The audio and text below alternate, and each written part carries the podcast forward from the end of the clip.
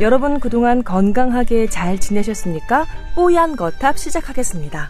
반갑습니다. 예, 2주 만에 뵙습니다. 예, 저희 좀 쉬고 왔습니다. 조동찬 의학 전문 기자 나오셨고요. 네, 안녕하십니까. 예, 그리고 박은성 한의사 선생님 모셨습니다. 네, 안녕하십니까. 네, 그리고 저는 김소원 아나운서입니다. 어떻게 잘 지내셨나요?고 인사를 드리기도 약간 민망할 정도로 오늘 아침에 출근하는데 보니까 하늘이 뿌해가지고 이게 그러니까 베이징인가 뭔가 싶게 공기도 안 좋고 더위는 어제보다 더 심하고. 아 정말 어, 덥더라고요. 정말 더웠어요. 조심하셔야겠어요. 이거 음. 이 더위는 음. 정말 몸을 약하게 하는 더위 같아요. 어우 재난 수준 아니에요? 거의 재난 수준? 아 저는 정말 그러니까 지난주에 휴가를 갔다 왔는데 음. 돌아와서 정말 정신을 못 차리겠더라고요. 더군다나 좀 시원한 데로 다녀오셨죠? 네. 근데 저는 원래 여름에 에어컨을 켜지 않는데 음. 어 이번에는 처음 올해 들어서 처음 켰어요. 그러니까 저는 에어컨 바람 상당히 싫어하거든요. 근데 그러니까 뭔가 에어컨 바람을 찬 바람을 맞으면 몸이 조금 안 좋은 느낌이 들어요. 좀 쑤시는 그것도 약간 여쭤봐야 되겠다. 있을, 있을 것 같아요. 예. 네. 그거 어제 저희가 보도했죠. 8시 음. 뉴스를 통해서. 아. 제가 한 게 아니라 남정 기자가 했는데. 네, 주연이가 아마 쑤셔서 자기가 했을 거예요. 사실은 총 맞아서 한 건데. 아, 그래?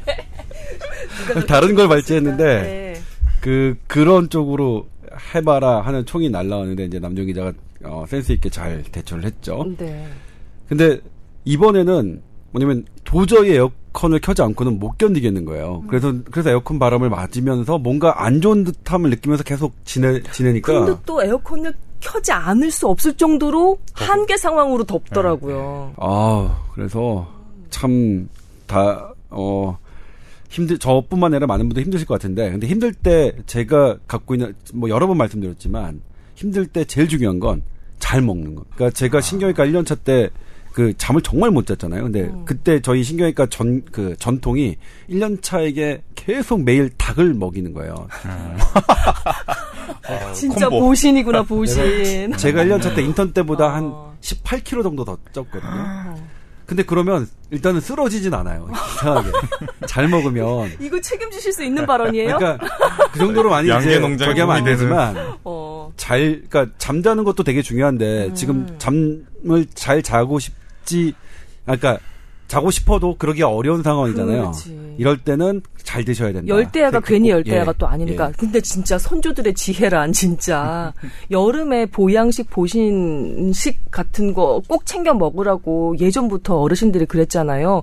어떻게 알고 그런 거야? 그러니까 저는 이제 물론 보양식이 정말로 보양이냐에 대한 거는 조금 따져봐야 될 문제긴 하지만 음식으로서 동생 되시는 박은성 한의사님 한번 눈 마주치고 그 다음에 말씀하세요. 네. 근데 싫어하실 거 아니에요. 아니, 저는 뭐냐면 한의사분들이 그런 거 싫어하시더라고요. 그러니까 한약 뭐 오리탕, 한방 오리탕 이런 어. 것들 네. 싫어하시잖아요. 일단 그러니까 좋아하지는 않는데 어쨌든 이제 여름에 따뜻한 걸 먹는 거는 참 한약적으로 맞다 이렇게 생각을 하긴 하죠. 네. 이제 뜨뜻한 게 오히려 차가운 어떻게 것보다 알았을까? 이열치열 경험치구로도 알나? 저기 박은호 선생님은 네. 그 휴가 다녀오셨어요? 아니 저희는 딱히 저는 아직 가지는 않았어요. 그러니까 휴가가 따로 있지가 않아서 그 자제분이 네 분이나 되시다 네. 보니까 예, 부부지간에 어디를 좀 가시려면 이렇게 반반씩 이렇게 두 명 두 명씩 해서 친가에 둘, 외가에 둘 이렇게 나누어야 돼서 그러니까, 갑자기 미안해서 좋은데. 못 가겠다고 저번에 그러셨잖아요. 네. 정말 못 가셨구나. 네. 네. 예, 였, 그렇습니다. 자, 여러분께서는 지금 뽀얀 거탑 함께 하고 계십니다. 그 어린 아이들 그 자제분들이 많으시니까 우리 박 선생님한테 여쭤볼게요. 더위를 더 많이 타더라고요. 땀도 엄청나게 많이 네. 흘리고 그 그런 이런 한여름에 어떻게 하면은 그 저 안쓰럽잖아요. 애기들이 땀 흘리고 힘들어하고 거의 더. 막 저희 옆에 계신 원장님도 에어컨 있고 두달 뒤 이사를 가서 안 달았는데 음. 그저께 달았다고. 왜냐면 참다 참다가 애가 얼굴을 대고 이렇게 베개에 대고 자고 이랬더니 얼굴 베개 된 자국이나 땀띠가 다, 다 나고 어쨌든 애들은 하루 종일 움직이니까 음. 하루 종일 땀을 흘리고 이러니까 이거 안 되겠다 싶을 정도로 네. 이제 애들이 문제인 거죠. 어른은 어떻게든 참는데 네. 애들이 계속 이제 힘들어하고 하니까 제 옆에 있는 사람은 하루에 세 번씩 목욕 시킨 경우도 있고요. 아, 애들한테. 예. 왜냐면 에어컨을 또 계속 세기는 또 뭔가 이제 걱정이 되고 하니까 또 콧물 나오고 막 이렇게 하니까 그래서 우리가 이제 여름철에 아기들 많이 건강 관리 시키는 방법 중에 하나는 옛날에 이제 이제 선, 선조들이 했던 거는 아무리 추, 뭐 이렇게 덥거나 해도 배는 항상 따뜻하게 해줘라. 음. 뭐 이런 게 참 많아요. 우리 조, 조동철 예. 기자님이 얼마 전에 말씀하셨던 것처럼. 음, 예. 속이 차가워질 수 있기 때문에 여름이라도 항상 배를 따뜻하게 해주고 그다음에 좀 이제 가슴이나 머리, 발 쪽은 조금 이제 시원하게 해주면 좋다. 뭐 이런 이런, 이런 것들은 관리법은 좀 있습니다. 네, 이전에 그 회차를 못 들은 분들을 위해서 잠깐 조 기자님이 그 심보 온도와 표면 온도, 수면과의 관계를 살짝만 브리핑 해주시고 넘어간다면요? 네. 그 네덜란드 연구팀이었어요. 어떤 체온일 때 가장 수면을 잘 자느냐 이 실험이었는데 어 다양하게 그러니까 그 우리 온도에는 이 피부나 이런 얼굴 이런 데의 온도인 표면 온도가 있고요. 음. 심장이나 내장의 온도인 중심 온도가 있는데 음. 수면의 질을 그 관리 그 결정적인 영향을 주는 거는 심 심장이나 내장 같은 심부 온도가 더 영향을 준다고 되어 있는데 음. 그런데 심부 온도가 내 평소 체온보다 한 1도 정도가 낮아질 때 우리가 숙면에 드는 게 이렇게 밝혀졌어요. 근데 음. 숙 1도 정도가 낮아지려면 표면 온도가 어때야 되느냐? 우리 그냥 심보- 상식적으로는 더 예. 낮아야 될 것 같잖아. 네, 더 낮아야 될 것 같은데 음. 그렇지 않고 심부 온도보다 0.4도가 더 높아야 된다. 그러니까. 그래야 혈관이 이완돼서 계속 안에 있는 열을 바깥으로 발산을 하더라. 음. 이게 이제 네덜란드 실험에서 밝혀진 거라서 음. 그때 이제 실험에는 0.4도였습니다. 네. 어, 다양하게 했는데 그래서 우리 그 어르신들이 덥더라도 얇은 이불이나 이런 거 옷을 입고 자라고 하신 말씀들이 사실 현대 과학으로 입증이 된 셈이죠. 예, 이렇게 또 한의사와 현대 과학이 또 어울렁더울렁 어우러지는 이런 행복한 그런 현장을 여러분께 전해드리면서 하지만 오늘 주제는 그렇지 않은데. 그렇지 않죠. 오늘 후, 아, 후반에 아주 불꽃 튀는 그 접전을 여러분께서 잘 보실 수 하셨을지 있습니다. 예. 뭐가 좌불안석이네. 뭘 하세요. 오늘 주제가 상당히. 예민하고도 예 아주 그냥 아유. 그 관전하는 묘미가 있는 그런 그런 주제이기 때문에 이렇게 또 함께 이렇게 또 떡밥을 또 깔아 놓으면서 제가 진행을 하는 진행의 묘미가 있지 않아요, 진짜? 제가 방송 전에는 진짜 세게 얘기했어요. 막. 아 참. 아니 제가 이 오- 스튜디오에 녹음 스튜디오에 딱 그 들어오 오- 왔는데 휴가 갔다 온 두 사람이 멱살을 서로 잡고 있는 거예요. 농담입니다. 예, 그 정도로. 사실 우리 박은성 선생님께서 우리 조 기자님 형님으로 모시면서 이렇게 서로 서로 이렇게 좋은 관계를 돼가고 오늘 어떻게 될지 저는 몰라요. 형님 동생 관계는 음. 저는 어떤 사람을 전, 전 아우로 삼냐면 저에게 매달 일정량의 돈을 주는 사람을 아우로 삼니다. 아, 예, 그렇군요. 공짜가 눈치가 빨라야 되는데 아니, 사람이 아니, 지금 이렇게. 자제분 네 분 키우시느라고 강남에 살잖아요. 아, 그 제가 그걸 네. 그렇군요. 저희 또 이게 또 서설이 길었습니다. 여러분과 늘 어, 건강을 주제로 이런저런 얘기 또 친근하게 예, 또 나눠보고 있는 뽀얀거탑 여러분과 함께하고 있습니다. 저희 뽀얀거탑 전반부, 후반부 이렇게 나눠서 진행해드리고 있는데요. 전반부는 여러분의 건강 상담해드립니다. 뭐 댓글로 달기 어려우신 분들은 메일 주시면 되는데요.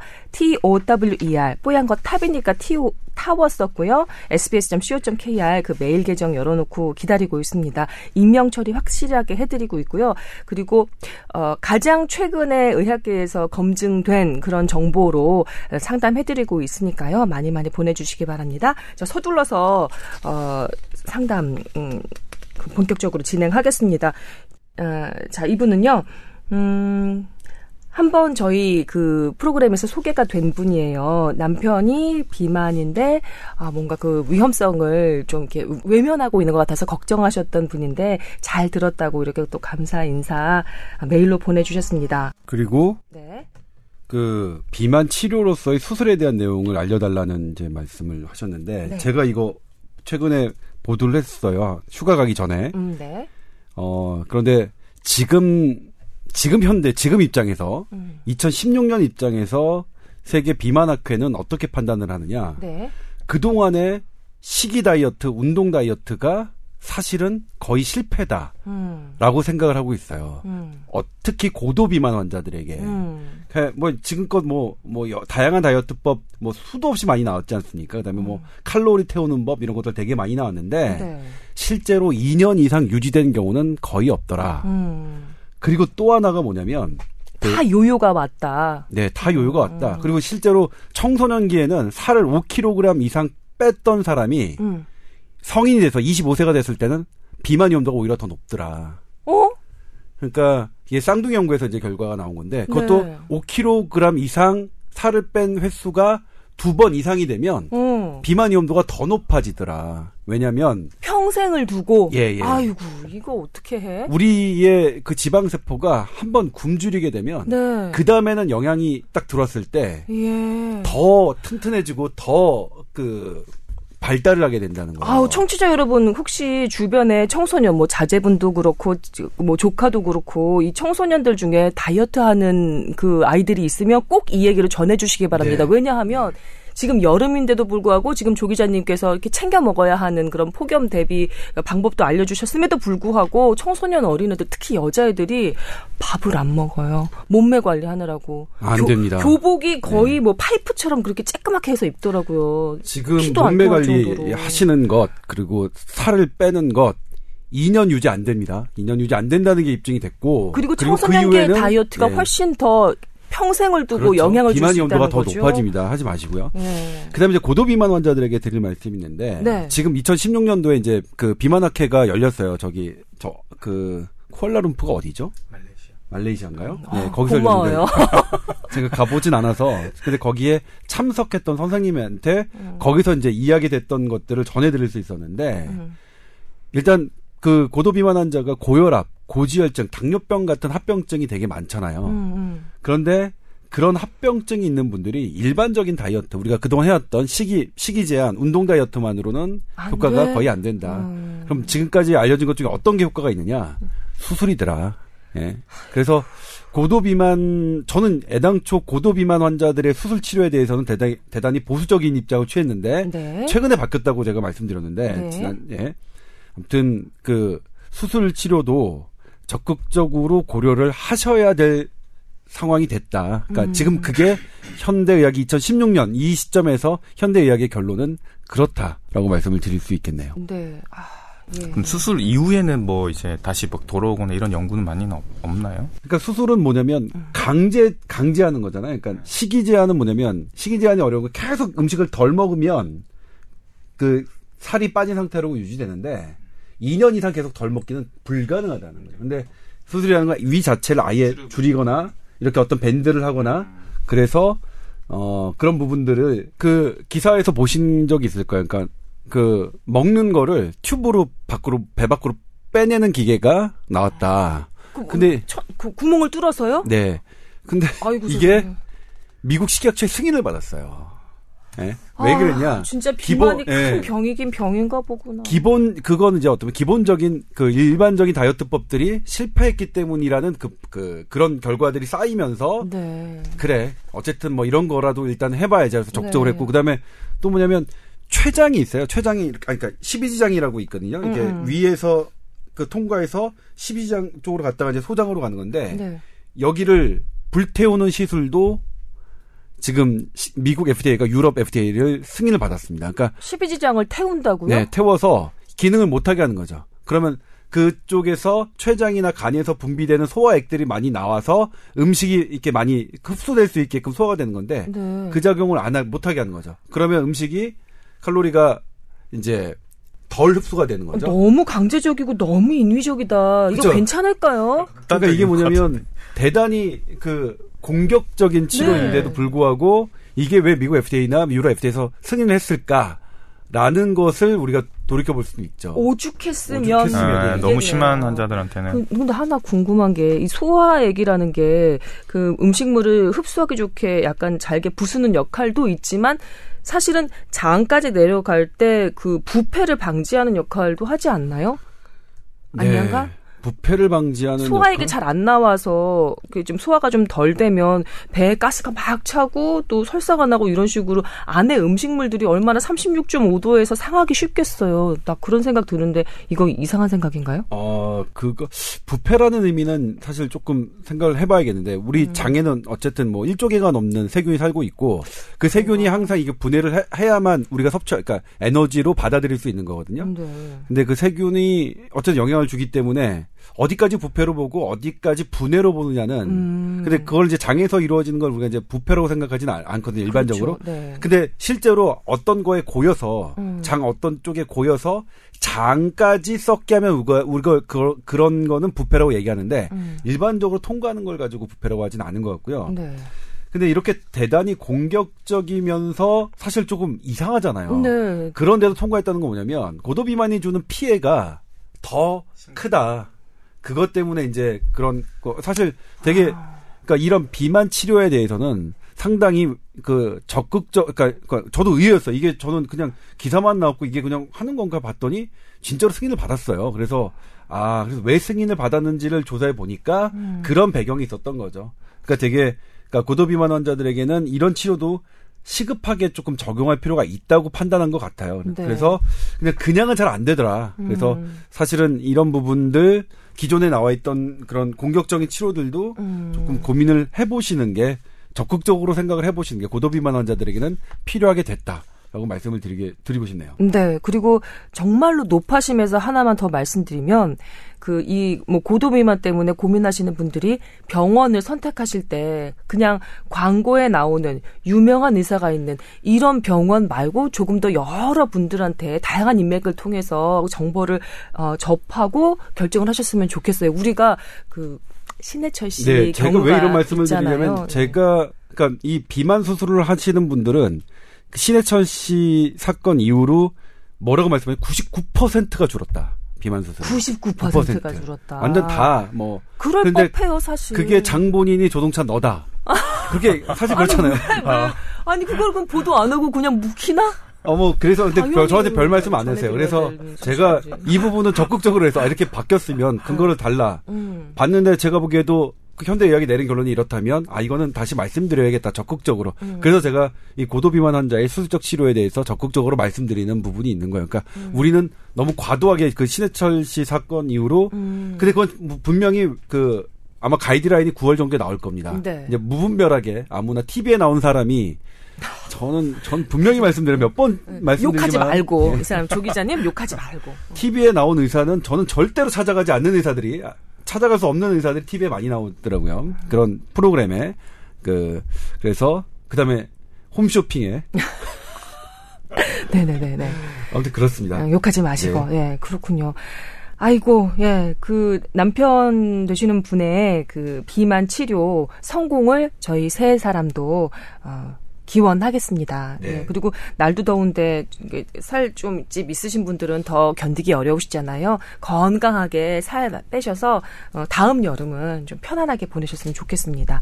아, 또 김소은 아나운서 언니를 매일 5시 반에 뵈면서 왠지 아는 사람 텔레비전 나온 것 같아서 딱딱한 뉴스를 흐뭇한 표정으로 보게 되네요라고 적어주셨는데 어 저도 그래요. 보면서. 저도 뉴스 볼 때 김선 선배가 진행하는 거 보면 아 아는 사람이 TV에 나오는구나 뭐 그런 뭐 생각 들어요. 이상하지 이런 사람이 정색하고 뉴스 하니까 좀 이상하지 않아요?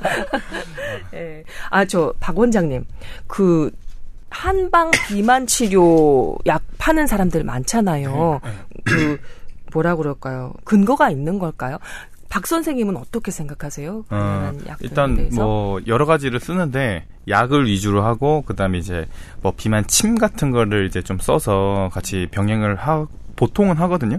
근데 약을 쓰는 그 좀 기전 같은 걸 살펴보면 그러니까 예를 들면 뭐 체내에 있는 걸 빼내준다는 개념을 해요. 그걸 땀으로 빼내든 소변으로 빼내든 이게 순환이 잘 안 돼서 그렇다고 봐서 일단 그렇게 좀 뭔가 배출시키는 이제 그걸 하고 하나는 이제 좀 포만감 느끼게 해주는 이제 그런 약재들이 몇 가지 있거든요. 그래서 포만감을 주는 약재 플러스 좀 뭔가 순환을 시켜서 빼내주는 약을 보통 쓰지 뭔가 이게 이거 먹으면 살 빠지는 약, 살이 빠진다, 몇 킬로 뭐 이런 건 개념은 아니고 전체적으로 빼주고 포항을 느껴서 밥을 좀 덜 먹게 하는 이런 이런 개념으로 접근한다 보시면 됩니다. 여튼 극단적으로 너무 뭐 이렇게 고도 미반인 분들 네. 같은 경우는 예. 그런 약이 예. 아주 보조적으로만 쓰이겠죠. 아, 그러니까 그 누가 봐서든. 누가 봐서든 고도 비만 환자 같으면 사실은 그렇죠. 이게 뭘 안 해보셨겠어요. 네. 다 아마 근데 뭐 이런 보조적인 뭐 우리가 뭐 TV에서 보는 이런 광고들이나 이런 걸로 해서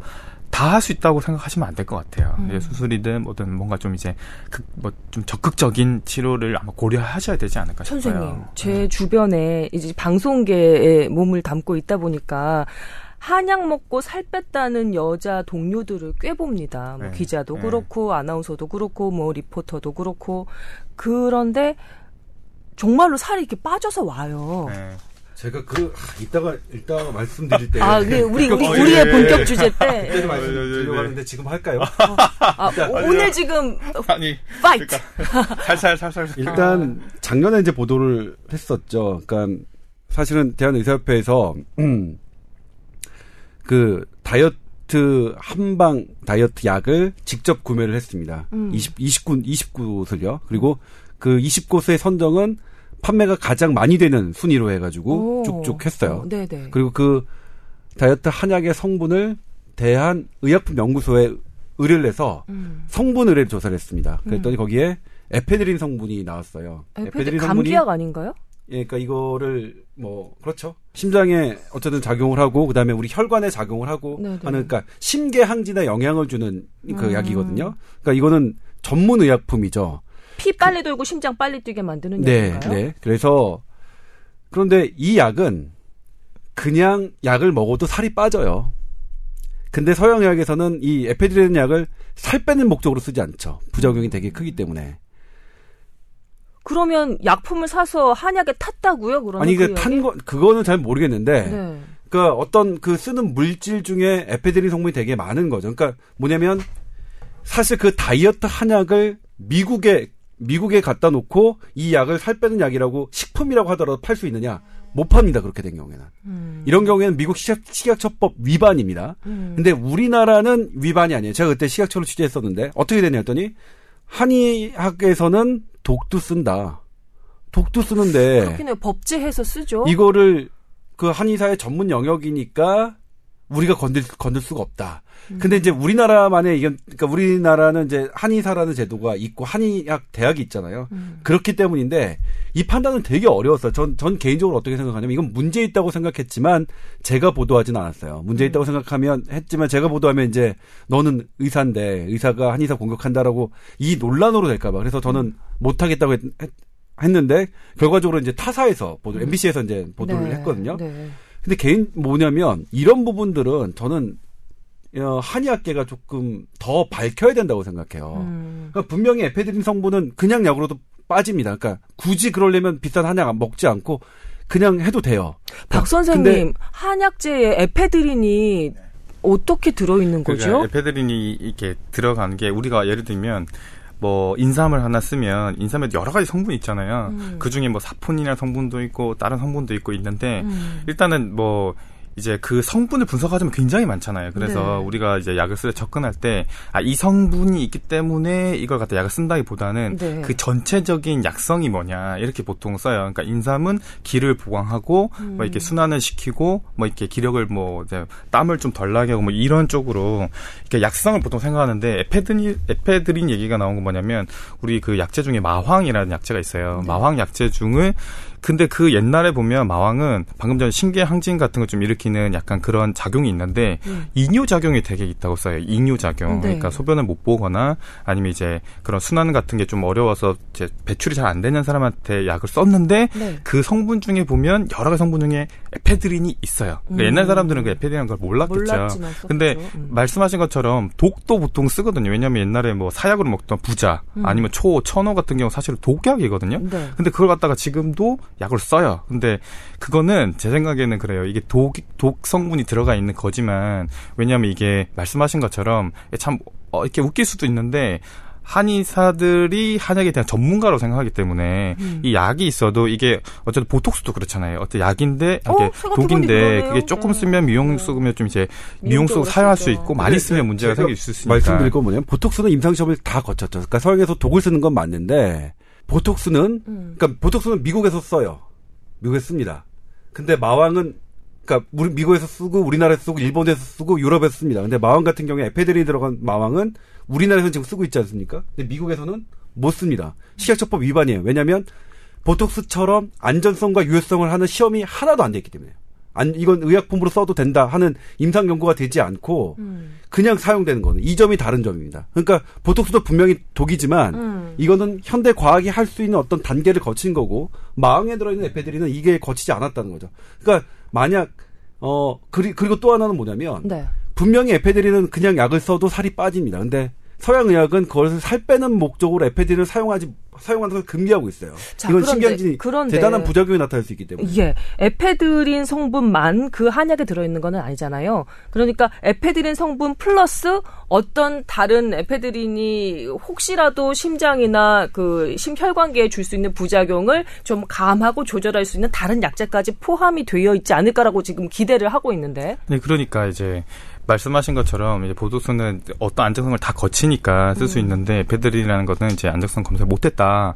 그러니까 이건 사실은 이제 앞으로 하는 게 더 해야 될 그 역할이라고 생각을 하는데 네. 그 방금 전처럼 그렇게 생각을 하는 거예요. 이게 아 이게 독약이지만 이, 왜냐하면 이 약을 공부하고 어느 것을 배합했을 때 부작용이 좀 줄어드는 그런 약재들을 다 그 배우라고 그러는데 그런 걸 다 공부하고 음. 이거에 대한 전문가니까 어느 정도까지는 이 그 판단하에 쓸 수 있다고 생각하는 거예요. 그러니까 천호 같은 경우 부자 같은 경우도 이걸 많이 쓰면 독약이 되는데 네. 보통 신곡이나 어떤 약재들 배합하면 네. 그 부자에 대한 약성이 굉장히 독성이 줄어든다고 저희가 공부를 하고 있거든요. 네. 그러니까 마찬 마찬- 마, 마왕 같은 경우도 마찬가지로 뭐 이제 지실이나 뭐 다른 약재를 좀 섞으면 이렇게 독성이 좀 줄어든다고 저희가 이제 쓰고 그리고 그 이 사람한테 부작용이 될 만큼 용량을 조절하는 거죠. 이렇게 만약에 저는 이제 뭐 네. 그런 한의학의 원리를 원리 자체를 부정하고 싶진 않아요. 충분히 그런데 그때 이제 문제는 뭐냐면 그 20곳이라고 했잖아요. 근데 용량이 정말로 다릅니다. 음. 그러니까 어떤 데서는 뭐 이게 기준이 뭐1 정도로 간다면 3배 되는 데도 있어요. 음. 그래서 제가 그때 공식적으로 대한 한의사협회에 질의를 했습니다. 음. 이것에 대해서 어떻게 생각하느냐. 근데 공식적인 답은 해주지 않으셨어요. 답은 못하겠다. 그러니까 되게 많이 고민하셨어요. 그때 전화, 저한테 전화를 받으셨던 대변인분이 음. 자기도 개인적으로는 이건 문제라고 생각하는데. 예. 그러니까, 그러니까 뭐냐면 아, 어떻게 들어간다면 한의사 협회 대변인이 이거 문제라고 생각한다. 개인적으로 이렇게, 아, 개인적으로 예, 예. 용량이 많으면 예, 용량이 되게- 되거든요. 저도 그래. 사실 그래서 뭐냐면 그렇군요. 그렇게 한다면 이게 이제 우리가 서양 서양 과학으로 접근할 수 있는 문제가 아니다 하- 한다 하더라도 음. 한의학 내부에서는 어떤 일정의 기준은 저는 있어야 된다고 아, 생각해요. 맞아요. 그건 예? 맞아요. 음. 왜냐면 우리가 어떻게 쓰더라도 이건 너무 많이 쓰면 네. 이건 독작용이 크니까 네. 이건 이렇게 하자 그런데 이게 전부 다 개별적으로 돼 있단 말이에요. 그러니까 서양 그렇죠. 의학은 그렇죠. 아무리 자기가 명인 하, 그 명의 뭐 서울대 뭐뭐 무슨 교수 뭐 한다 하더라도 자기 마음대로 약 약의 용량은 이렇게 할 수는 없습니다.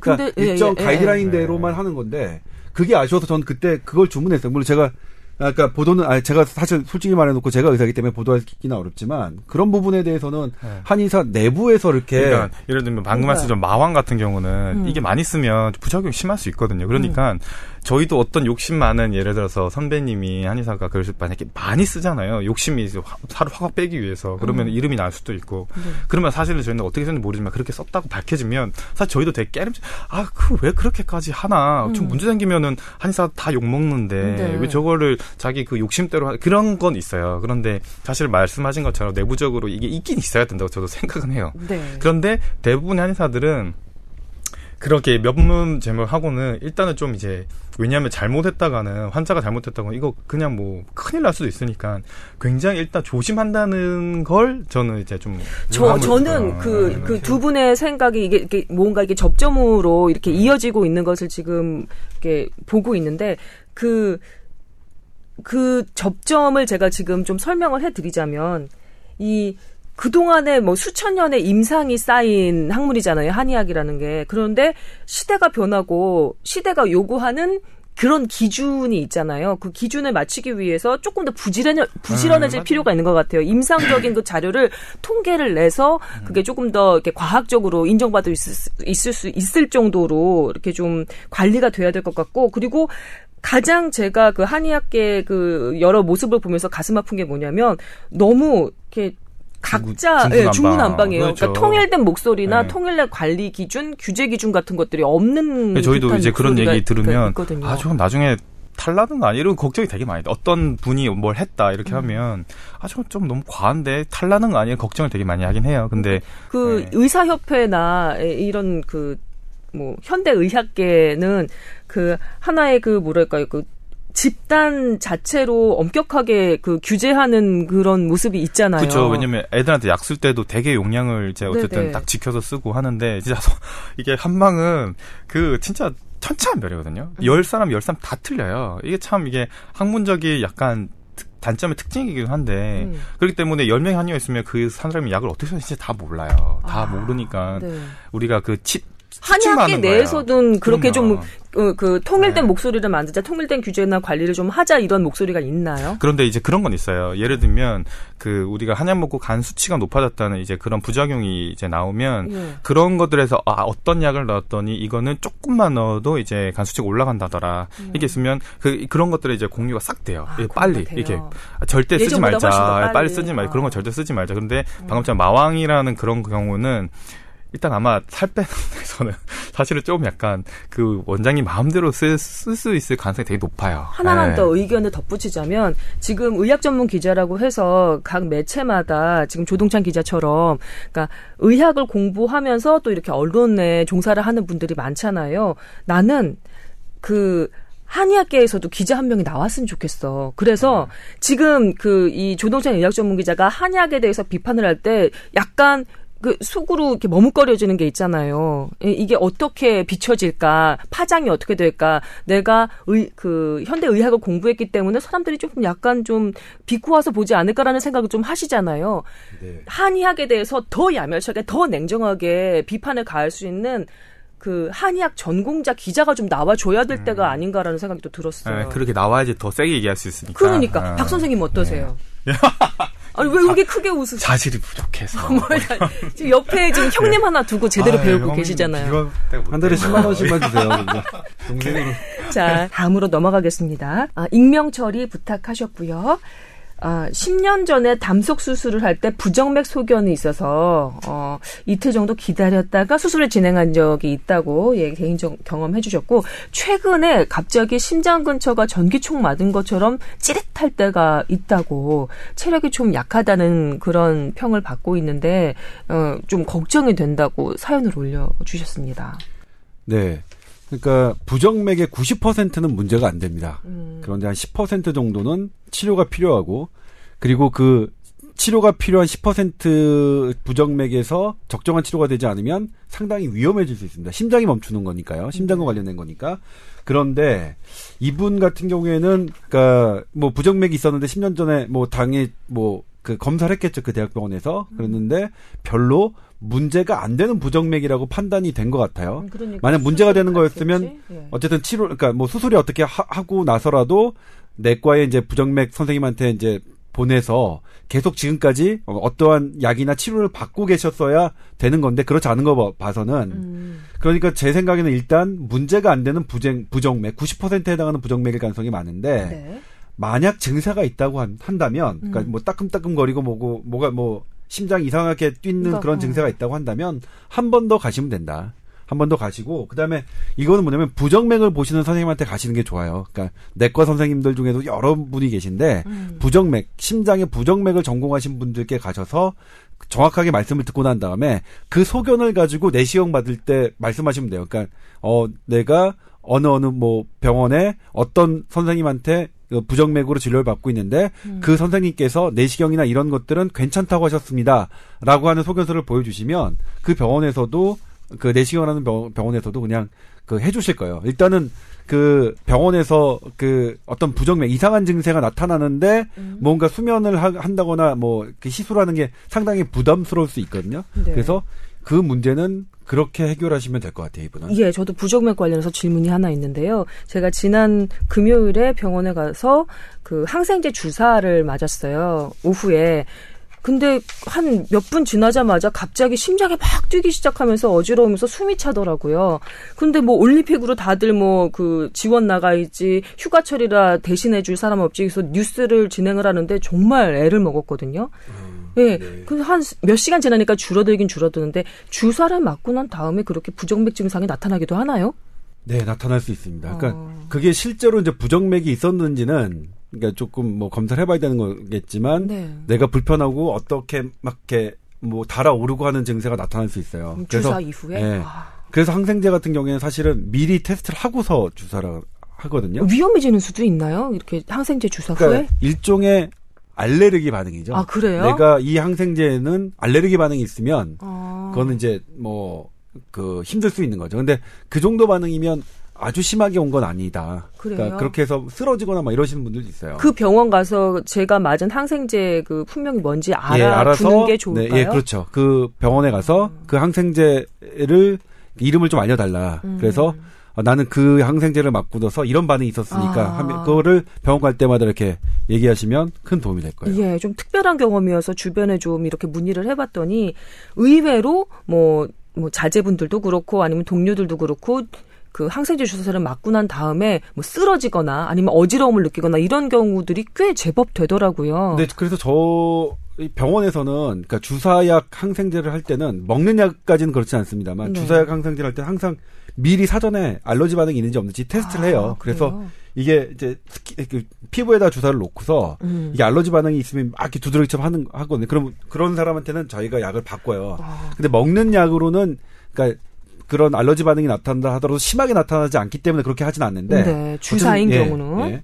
예. 먹는 약을 받으셨을 거 아니에요, 그렇죠? 네. 그러면 어, 그래도 어쨌든 그 약에 대해서는 약간 뭐 그런 반응이 있는 거니까 음. 그거는 알아두셨다가 말- 알겠습니다. 저 같은 경험이 혹시라도 있을 수 있고 또 경험해본 분들이 있을 수 있다면 기억을 해놓으면 좋을 것 같아요. 혹시 선생님 따, 예, 다른 병원에 갔을 때 그 얘기하셔야 돼요. 그거 나 아. 요거 약간 좀 반응이 있다. 그래야지 다른 병원에서 그거 빼고 다른 걸 대체해 주니까. 음, 예, 알겠습니다. 혹시라도 저 같은 경험이 어, 많은 분들에게 좀 도움이 될까 싶어서 음, 개인 의료 정보 한번 공개해 봤습니다. 네.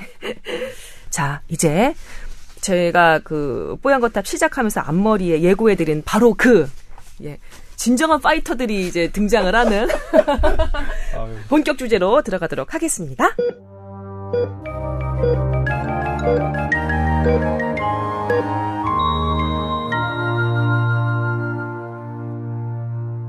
자, 브리핑 듣겠습니다. 저는 맨 처음에 이, 이 오늘의 주제를 어, 박은성 선생님이 가져오셨나 했어요. 근데 그것이 아니라 조동찬 기자가 가져오셨습니다. 브리핑 뭐 듣도록 하겠습니다. 박은성 선생님이 계시기 때문에 제가 가지고 올 수 있었어요.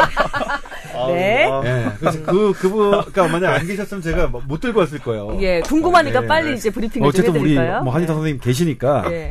예. 몸좀 풀고 계세요, 박은성 선생님. 예. 어, 심호흡 좀 하고.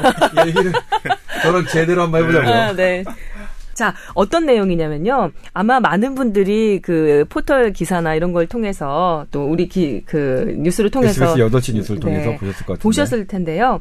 그 태어난 지 27개월 된 아기가 한약을 먹고 난 다음에 눈썹까지 다 쏙 빠지는 탈모 그 증상이 생긴 거예요. 전신 탈모가 됐죠. 전신 탈모가 된 거예요. 이거 상당히 좀 시각적으로 봐도 상당히 놀랍던데 사진을 보니까 이 관련한 내용을 그 조동찬 기자가 가져오셨습니다. 네, 저희 그 김종원 기자가 취재한 내용인데요. 네. 사실 어제 이 김종원 기자가 저한테 전화를 해서 하소연하는 바람에 제가 사실 다른 일을 못할 정도로 막왜 전화해서. 뭐라고 그러는데? 그러니까 이 이, 그러니까 일단 기사를 잠깐 뭐 그 소개해드리면 네.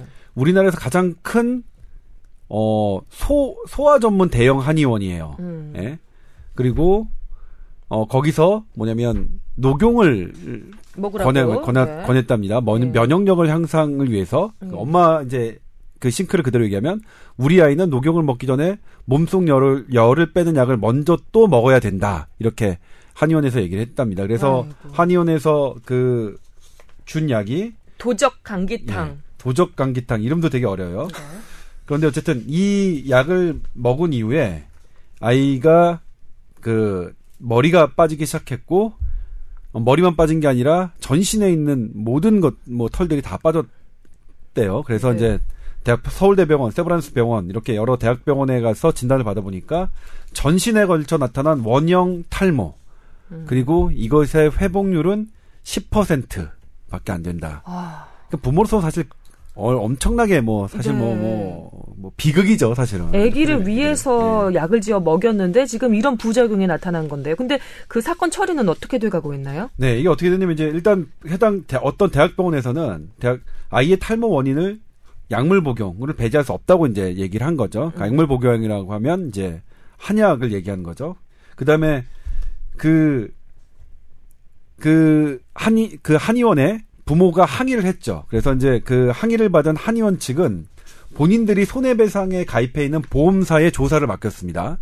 근데 그 보험사의 조사 결과는 한의원 처방에 과실이 있었으며 이 때문에 탈모가 진행된 것으로 인정된다는 것 이렇게 결과가 나왔습니다. 그러면 배상금이 꽤 많이 책정이 됐을 배상- 것 같지만 같지만 배상금으로 책정된 게 300만 원입니다. 음, 300만 원. 예. 그래서 어, 어쨌든 이런 부분이 뭐 됐는데도 불구하고 해당 한의원은 뭐냐면 보험사 조사 결과가 잘못됐다. 탈모의 원인은 한약이 아니다. 라고 계속 입장을 밝히고 있고요. 네. 그리고 이제 해당 한의원에서는 애가 34주 미숙아로 태어났기 때문에 애가 원래 약한 애였다. 그러면 이런 처방을 해서 약을 주면 안 되는 거 아닌가요? 그걸 이미 알고 처방을 했어야 뭐, 될것 뭐 제 생각도 같은데. 그런데 어쨌든 네. 뭐그 해당 한의원의 얘기를 들어보면 원래 그랬고 한약이 탈모를 일으켰다는 분석 결과는 어디에도 없다. 음. 예. 그런 입장이죠. 제가 이 기사를 보니까 말이죠. 그 종원이가 김종원 기자가 상당히 여러 팩트를 균형 있게 보려고 노력하고 작성한 기사라 기사라는 게 알겠더라고요. 맨 마지막에 어, 이 김종원 기자가 이렇게 마무리를 합니다.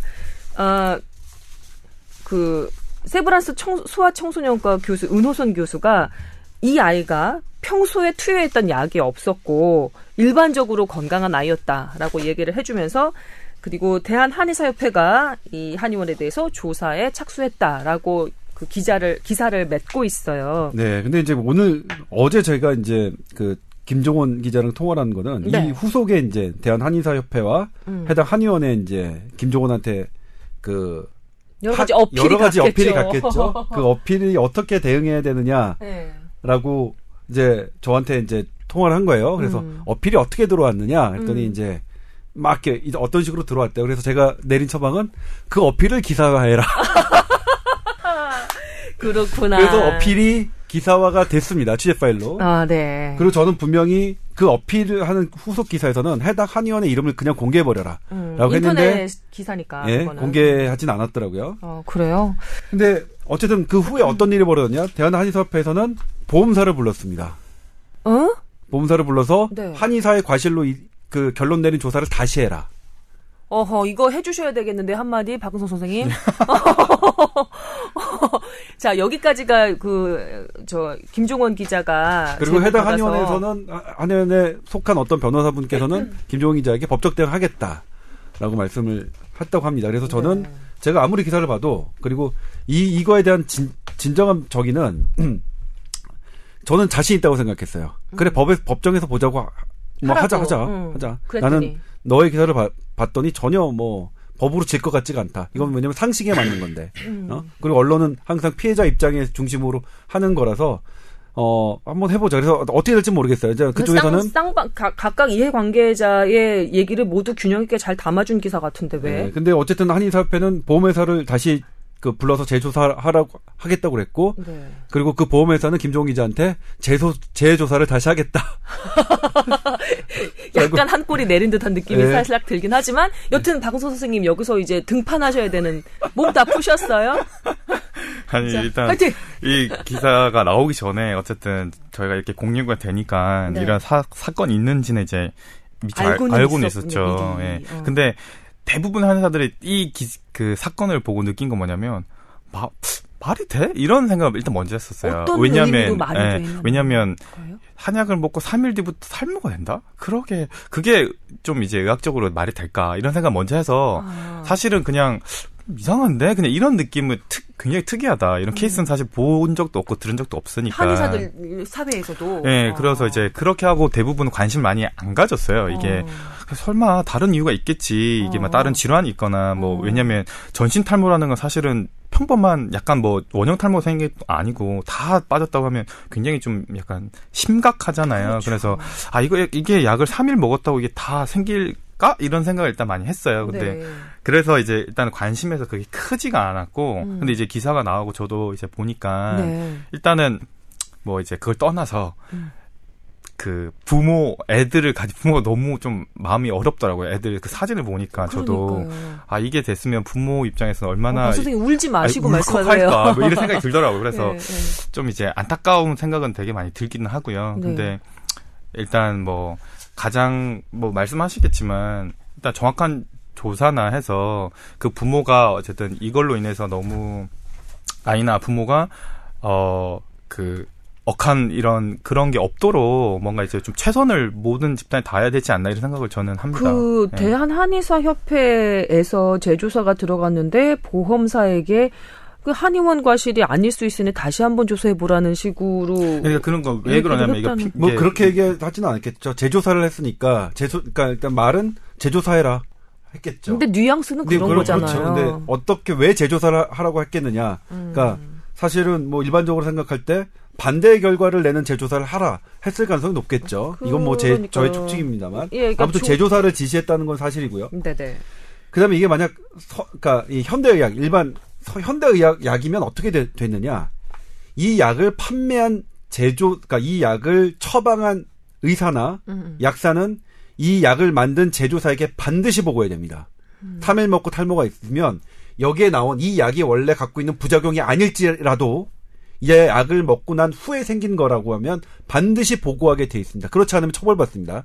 의사와 약사가 그리고 그, 그 보고를 받은 제약사는 24시간 이내에 식약처에 관련 사실을 보고해야 됩니다. 한의학계에서는 어떻게 처리를 자, 하고 그래서 있나요? 제가 알아봤죠. 아, 네네, 한의, 한의사는. 어떻게 네. 돼 있나. 어, 예. 일단 경청하겠습니다. 네. 일단 법은 어떻게 되냐면 한약을 처방해서 어떤 부작용이 발생하면 신고하게 돼 있습니다. 음. 똑같이 약은 당연히 그렇게 돼 있어요. 그렇 그렇지 않으면 약이 아닌 거죠. 어디에 예. 신고를 해요? 식약처에? 근데 예.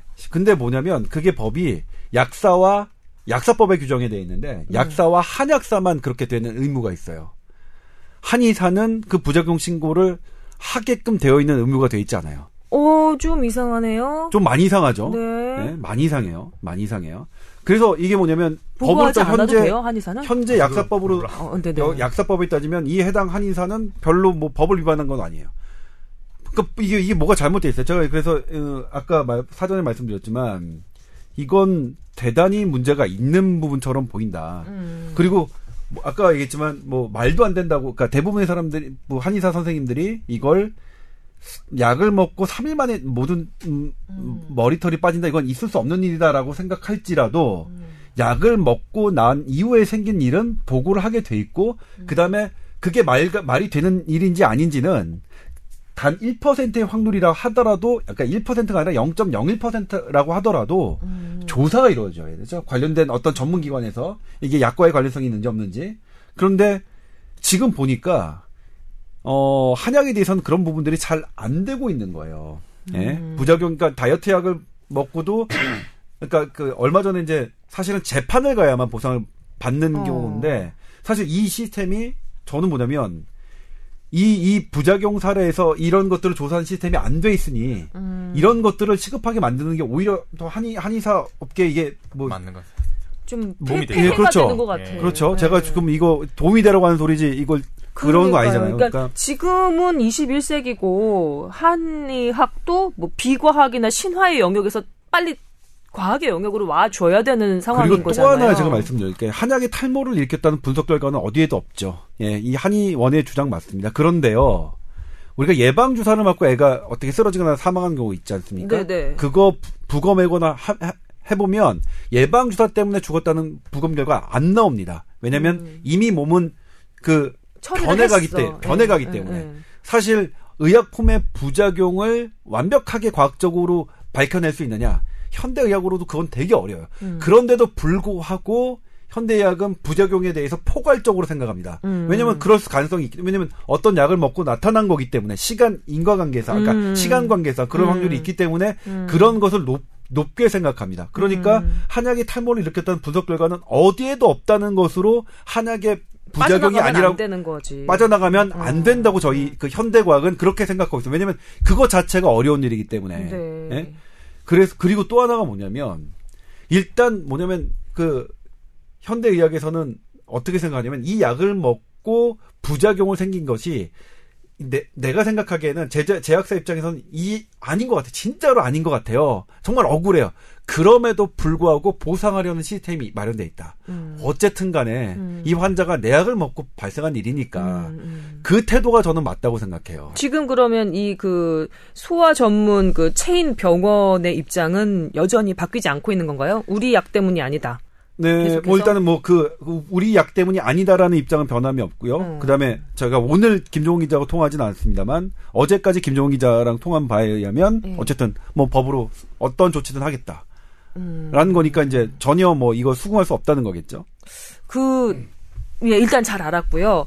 그, 이 소아 전문 체인 그 한의원의 그 행태 중에서 제가 제일 좀 이해할 수 없었던 게 뭐냐면 녹용을 먹이기 위해서 열을 먼저 빼주는 약을 먼저 먹이게 하는 거예요. 근데 얘가 지금 27개월 된 애거든요. 그러니까 돌 같지는 아주 갓난아기예요.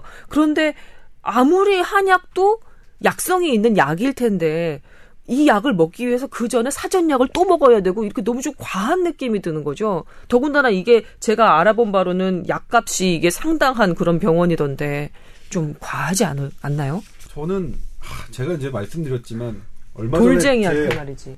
제 동네 주민들과 이제 이 얘기를 하는데 음. 이 동네 주민들의 아이들이 다 저저 그러니까 만나는 게 이제 제 딸 때문에 딸의 그 부모님들이라서 이제 만난 자리가 있었는데 네. 그분들이 전부 다 이 의원에서 키 크는 약을 먹이고 있더라고요. 어. 그것도 가격을 모르니까 꽤 비싸요. 근데 아 이거 이제 어, 뭐냐면 어, 이제 또 몸 좀 푸시고 아, 예. 준비하고 있겠습니다. 또 하나 주제 나왔네 또. 네.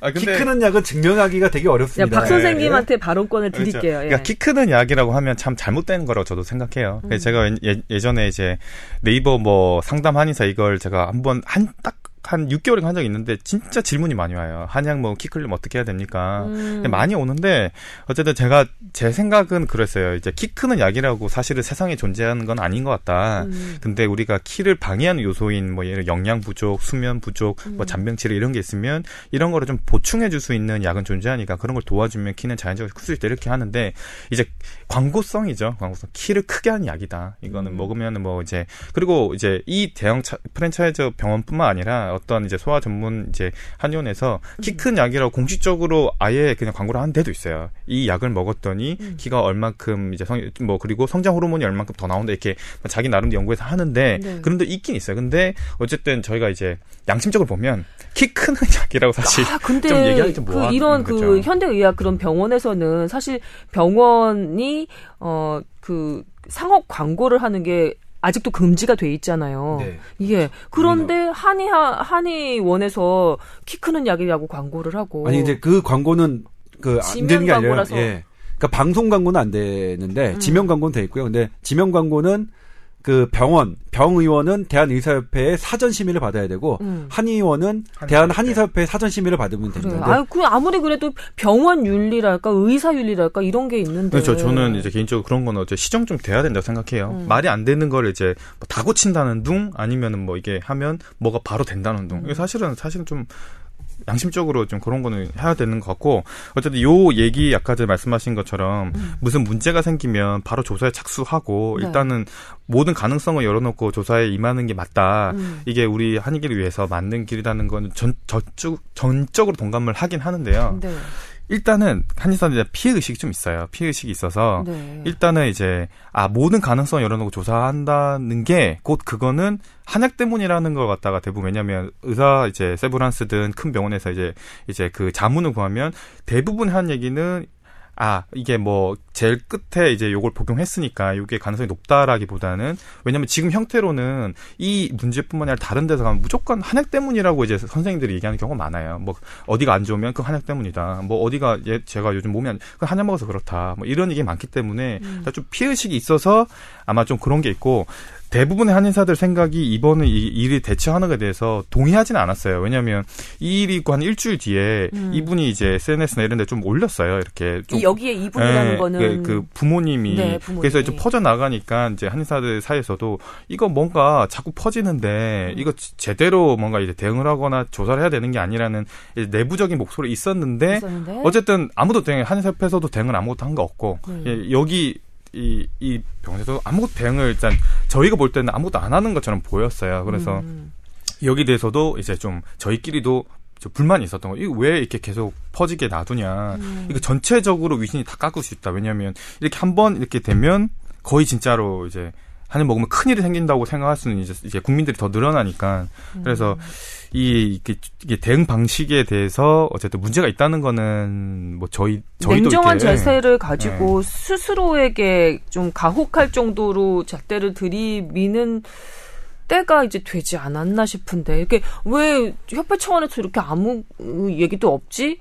아니 나지는 이렇게 퍼지도록 그 병원에서 손을 놓고 있지라는 것을 더 넘어서 좀 자체적으로도 아주 냉정하다 싶을 정도의 그런 뭐랄까요? 분위기를 그런, 쇄신하는 네. 그런 움직임이 있어줘야 될 것 같은데 한의학계에서도 아이고 아주 어린 아이고 이 어쨌든 애가 탈모가 일어났다는 거는 사는데도 굉장히 큰 지장을 줄 수 있을 만한 음. 이제 사안이기 때문에 어쨌든 이게 그냥 우리가 뭐 한약 먹고 잠시 내가 뭐 설사가 많이 나서 이런 문제는 아니잖아요. 그래서 음. 사실은 좀 만약 예방 주사를 네. 맞고 이런 일이 벌어졌다. 그럼 어떻게 되냐면 그 라인이 라인 전체를 일단 중지 중지시킵니다. 생산 라인 전 전체를 음. 그리고 거기에 어떤 문제가 있는지 다 들여다봅니다. 음. 예? 어떤 뭐, 뭐 잡균이나 뭐가 들어갔는지 예상치 못한 반응이 일어나면 근데 이거는 그렇게 할 수 있는 방법이 없어요. 그러니까 이를테면 뭘 공개해 이 성분이 어디서 나왔고 뭐 했는지 공개하라고 했는데 일단 이 병원은 김종훈 기자에게 전혀 공개하지 않, 고 있거든요. 우리 언론이 물어보는데도 음. 그러니까 보호자가 물어보는데도 당연히 얘기를 하지 않고요. 음. 저는 그러니까 이 이 체계가 애당 그러니까 이거 이 어떤 그러니까 약이면 사실 제가 묻고 싶은 게 한약은 정말 100% 부작용이 없나요? 아, 부작용 있죠. 그렇게 네. 얘기할 수 있나요, 우리가? 아니, 아니 부작용이 있죠. 부작용이 있어. 네. 그러니까 어떤 우리가 약으로 쓰는 모든 모든 거는 부작용의 가능성을 열어두고 음. 해야 되고 이런 게 나왔으면 이런 걸 우리가 어떻게 관리하는 시스템이 일단 그 전문가 집단이면 그런 거를 마련하는데 사실 상당한 노력을 해야 되는데 네. 보니까 행태가 사실은 이 한의원의 행태가 제가 생각하기엔 너무나 기분이 나빴어요. 이건 말도 안 된다. 그러니까 만약 제가 했으면 더 정원이보다 훨씬 더 세게 했을 거예요. 음. 근데 뭐 근데 제가 하면 또 욕 먹겠죠. 그래서 네. 그랬는데 아무튼 종원 그러니까 김종원 기자가 아무튼 잘 그, 제가 보기에도 되게 객관적으로 그리고 음. 한의원의 입장을 잘 담아서 기사를 했는데도 불구하고 후속으로 나왔던 것들이 더욱 더 저희를 좀 기분을 나쁘게 하죠. 좀 더 실망스럽게 하고.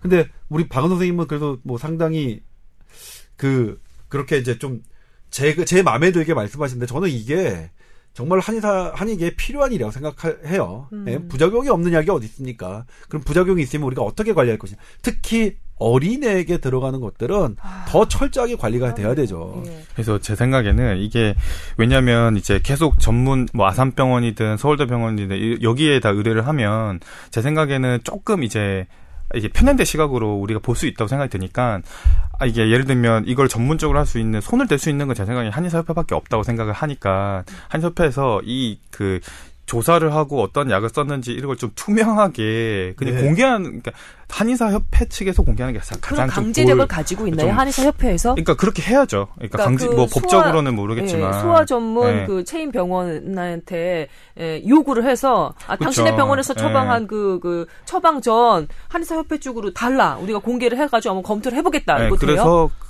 그거 잘 모르겠어요. 근데 그렇게 해야 될 것 같아요. 하고 음. 그 과정 조사를 어떤 식으로 과정을 했고 어떤 결과가 나왔는지를 이제 투명하게 좀 공개를 하는 게 가장 지금 이게 위기 대응 방법에서 가장 맞지 않나 이런 저는 음. 생각이 듭니다. 선생님이 네. 대한 한의사 협회에서 어떻게 좀 자리 하나 좀 맡아 보시면 안 될까요? 자질이 안 돼서. 아니 근데 진짜 그 조동찬 기자 얘기 들으면서 제가 가장 놀랐던 그 부분은 이 부분이에요. 한의사가 처방해서 조제해서 하, 그 환자한테 준 그 한약의 부작용은 시각 처에 보고할 의무가 없다. 네. 이거는 상당한 기사, 허점이거든 구멍이거든요. 기사화도 돼 있더라고요. 예. 그래서 요거는 대한 한의사협회에서 이거는 뭐랄까 약사와 한약사는 보고 의무가 돼 있어요. 음. 근데 일단 대부분의 한약은 한의사 선생님이 네, 해서 직접, 직접 하시잖아요. 예, 네. 직접 한약사를 꼭 거칠 의무 없죠. 관리에 그렇죠. 사각지대에 네. 있는 네. 거예요. 그렇죠. 이게 왜냐면 네. 그게 한약사라는 제도가 어쨌든 좀 기형적으로 탄생하다 보니까 이게 좀 웃기게 돼 있는 거예요. 옛날에는 이게 나중에 이렇게 만들어 놓으면 의약 분업처럼 약은 약사, 의사는 처방 이렇게 될 거라고 생각을 했는데 지금은 아직까지도 한의사가 약을 처방하는 구조가 되다 보니까 음. 지금 그 법령이 안 맞는 거죠, 사실은. 음. 처방은 한의사가고 근데 보고 한사가 있는데 하나 통하지 않거든요 지금. 그러니까 그럼 네. 그 처방한 사람 자체부터 관리가 되어져야 네. 되는 거고요. 그다음에 그 얼마나 많은 사람들이 지금 이 순간에도 한의원을 찾아서 그 약을 처방받아서 먹고 있겠어요.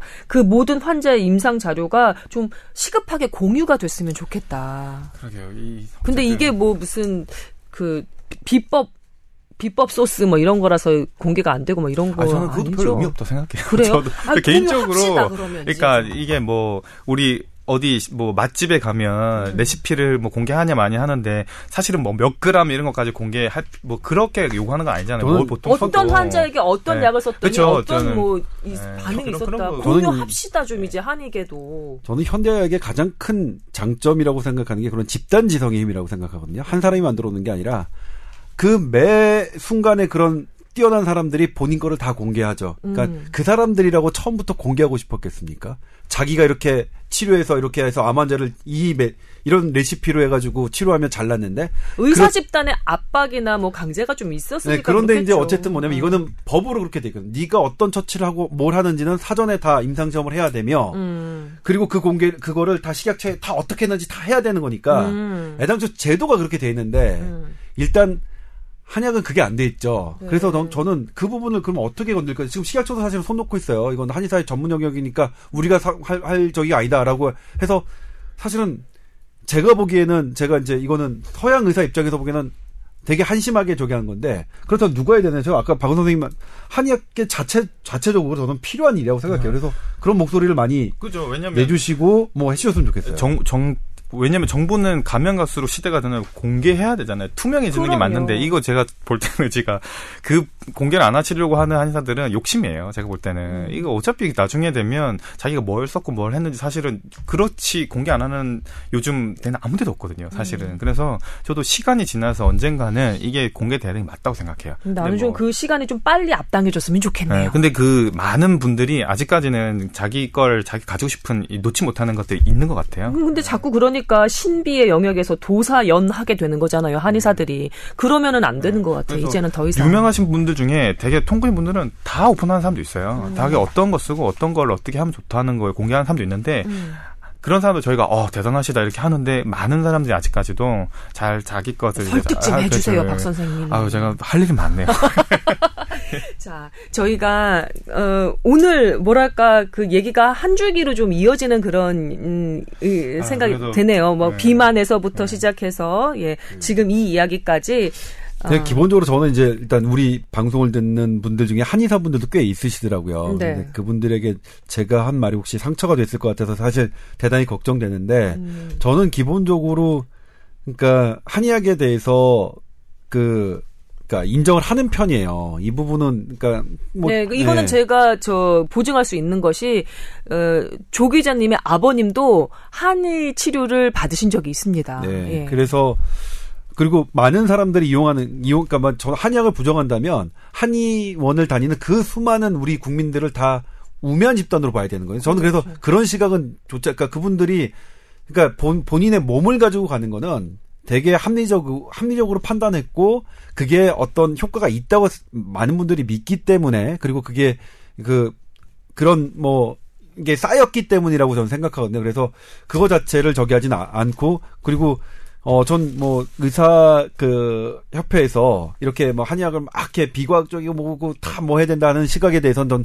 개인적으로 반대 입장이에요. 음. 근데 그럼에도 불구하고 우리가 어떤 약품 전문 약품이라고 하는 것에 대해서는 기본적으로 해야 되는 어떤 것들이 있다. 그래요. 특히 부작용 관리나 이런 것들은 해야 되는 부분이 있다라는 부분은 말씀드리고 싶어서 제가 이걸 들고 나왔는데 네.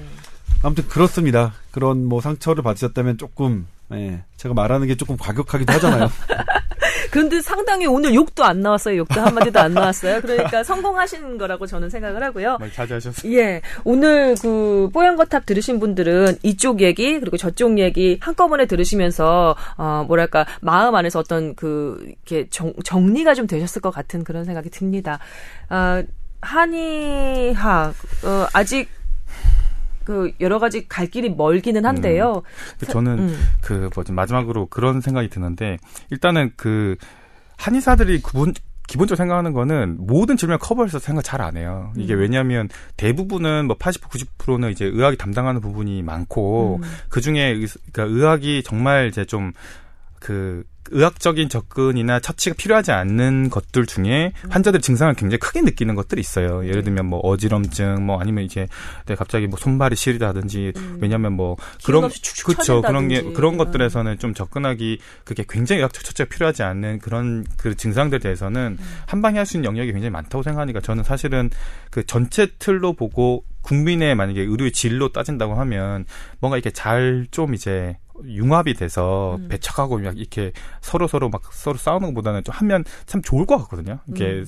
그런 그런 면에서 좀 좋을 것 같아서 그래서 이제 항상 의료계에 대해서는 좀 이제 아쉬운 아쉬운 게 있어요. 음. 우리가 의학을 되게 욕하지는 않거든요. 근데 우리 환자들이 오면 대부분 의사에서 이렇게 병원에 갔던 한약 먹지 말라 그랬다. 거기 다니면 음. 큰일 난다 그랬다. 이런 게 대해서 한의원에서 지금 이러한 행태들을 보여주고 있기 때문에 그, 그, 그죠. 현대 예, 의학에서도 그래서, 믿지 못하고. 예, 그래서 음, 그런 것들도 좀 이제, 어, 그런 것에 대한 좀 그런 것들이 있고, 그리고 뭐, 어쨌든 뭐 이 사건을 보면서 저도 맨 처음에 딱 제가 봤을 때는 기사 봤을 때는 사실은 그냥 음.